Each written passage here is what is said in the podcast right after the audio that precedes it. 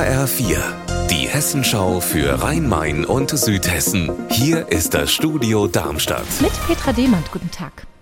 Rund um die Taubenhäuser auf zwei Frankfurter Parkhäusern gibt es schon seit Monaten Streit. Die städtische Wohnungsbaugesellschaft ABG will die beiden Taubenhäuser auf ihren Immobilien weghaben, wegen unhaltbarer hygienischer Zustände.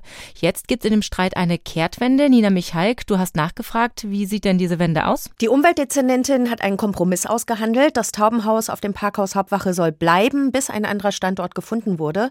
Das Problem ist, zum einen wird dort die Population der Tauben kontrolliert. Allein letztes Jahr wurde wurden insgesamt 2000 Taubeneier durch Gipseier ausgetauscht.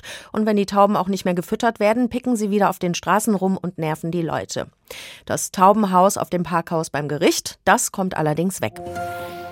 Die Offenbacher Stadtverordnetenversammlung hat beschlossen, dass auf einem Abschnitt der Waldstraße versuchsweise zwei Fahrradspuren eingerichtet werden, eine für jede Fahrtrichtung.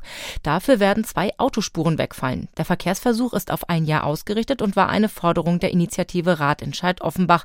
Aber es gibt auch deutliche Kritik. Wolfgang Hetfleisch, wer hat denn was dagegen und warum?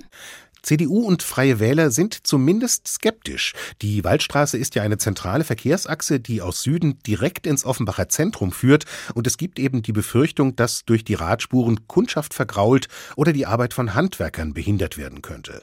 Allerdings werden in dem Abschnitt keine Parkplätze geopfert. Die bleiben und können über die Radspur angesteuert werden, auf der übrigens auch Linienbusse fahren dürfen. Eigentlich hatte die Stadtverordnetenversammlung in Bad König vor einigen Wochen entschieden, dass Vorbereitungen angepackt werden sollen, um das marode Freibad für 3,5 Millionen Euro zu sanieren. Jetzt sieht es aber wieder ganz anders aus. HR-Reporterin Stefanie Hofmann, was ist denn das Problem? Der Magistrat der Stadt Bad König hat Widerspruch gegen den Beschluss der Stadtverordneten eingelegt. Die Begründung ist, dass der Magistrat sich nicht in der Lage sieht, die Sanierung für 3,5 Millionen Euro umzusetzen. Ein Planungsbüro hatte die Kosten nämlich eher auf 7,3 Millionen Euro geschätzt. Und so viel Geld hat die Stadt nicht.